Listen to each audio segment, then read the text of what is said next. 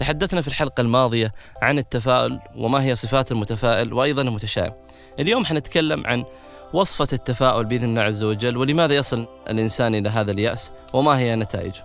من أبرز أسباب اليأس في هذه الحياة هي ضعف الإيمان بالله عز وجل وعدم معرفة حقيقة هذه الحياة. أيضا من الأسباب الرئيسية لمرحلة اليأس ربما المرض وبعض الناس الفقر يحبط هذا الإنسان ويجعله يشعر بحياة اليأس.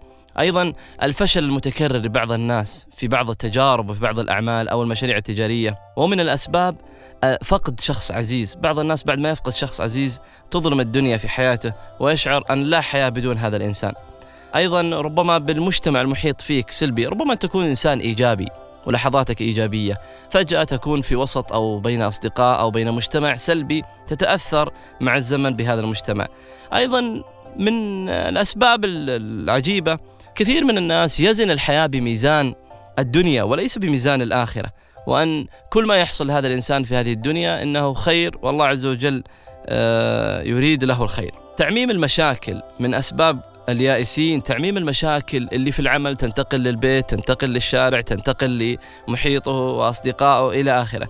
تشخيص المشاكل ويكون هو السبب الرئيسي فيها. يجعل نفسه دائما هو السبب الرئيسي. هذه من الأخطاء اللي يقع فيها كثير من المتشائمين. ننتقل الآن إلى إيجابية التفاؤل. من أهم الإيجابيات للمتفائل هو حسن الظن بالله عز وجل. يقول الله عز وجل في الحديث القدسي أنا عند ظن عبدي بي فليظن عبدي ما شاء.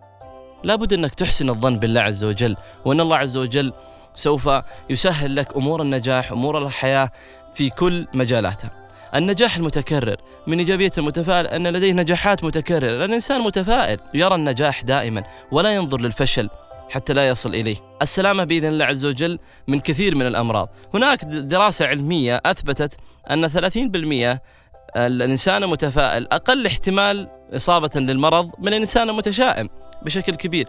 كثير من المتشائمين وصل لمرحلة العادات السلبية من آه، التدخين وغيره بسبب مرحلة إحباط أو لحظة إحباط أحيانا. من فوائد التفاؤل الإبداع والتميز في الحياة. وزيادة الجانب الإيماني. أيضا استقرار حياته بشكل عام. الإنسان المتفائل تجده متوازن ما بين عمله وأسرته والجانب المالي والجانب الثقافي والجانب الاجتماعي. وهذا الموضوع إن شاء الله سأفرد له حلقات مفصلة لكيف يتوازن الإنسان في حياته في هذه الجوانب الرئيسية. من إيجابية المتفائل أيضا يستطيع أنه يواجه المصاعب بكل اقتدار وبكل نجاح. يستطيع قيادة الآخرين لكل نجاح. القائد إذا ما كان متفائل يستحيل أن يصل لنجاح. الرسول وسلم كان يعجبه الفعل الحسن دائما. كيف نصل للتفاؤل؟ من أعظم الأسباب هو حسن الظن بالله عز وجل دائما. لابد أن نحسن الظن بالله عز وجل في كل أمور حياتنا. كل هذه الأمور سوف تكون لنا خير بإذن الله عز وجل. أيضا قراءة قصص الناجحين والمتفائلين وكيف نجحوا وقصص السير من أعظم القصص قصص الرسول عليه الصلاة والسلام وسيرته العطرة أيضا تكرار عبارات النجاح والتفاؤل. خلي حديثك دائما تفاؤلي خلي حديثك دائما إيجابي. أيضا من الأسباب الجميلة للوصول للتفاؤل الصبر والاحتساب عند المصيبة. وتذكر إنجازاتك الشخصية. كثير من الناس عنده إنجازات كبيرة جدا. لا تحتقر إنجازاتك ولا تحتقر يا أختي الكريمة إنجازاتك. اكتب هذه الإنجازات علقها في غرفتك في منزلك في سيارتك. كل ما نظرت إليها تسعد بها وأيضا تشعر بحماس كبير لتحقيق نجاح آخر. اختيار الأصدقاء الناجحين والمتفائلين والإيجابيين هذا أمر هام جدا. لكي تصبح إنسان متفائل. أيضا من الطرق الجميلة حضور الدورات التدريبية للتفاؤل وللنجاح سماع الأشرطة المفيدة أيضا مشاهدة البرامج الفضائية الرائعة اللي تبث في نفسية الإنسان الحماس والتفاؤل والثقة بالله عز وجل. الدعاء الدائم لله عز وجل أنه يرزقك. التفاؤل وأن يرزقك النجاح الدائم. احرص على الدعاء دائما.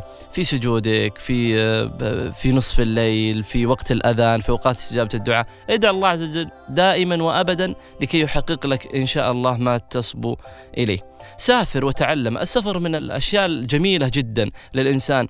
إنه يسافر إنسان ويتعلم ثقافة الآخرين ومن الإيجابيين ويرى الناجحين ويرى نجاحات كثيرة. نجاحات دنيوية ونجاحات أيضا أخروية. شجع وحفز الناجحين لكي يحفزوك. هذه معادلة توازن. كل ما حفزت الآخر للنجاح أيضا أرسلوا لك إشارات تحفيزية جميلة تشعرك بالتفاؤل بإذن الله عز وجل. أسأل الله أن يوفقني وإياكم وأن نكون دائما أناس متفائلين. هذه بعض الطرق البسيطة التي تحقق لنا التفاؤل بإذن الله عز وجل.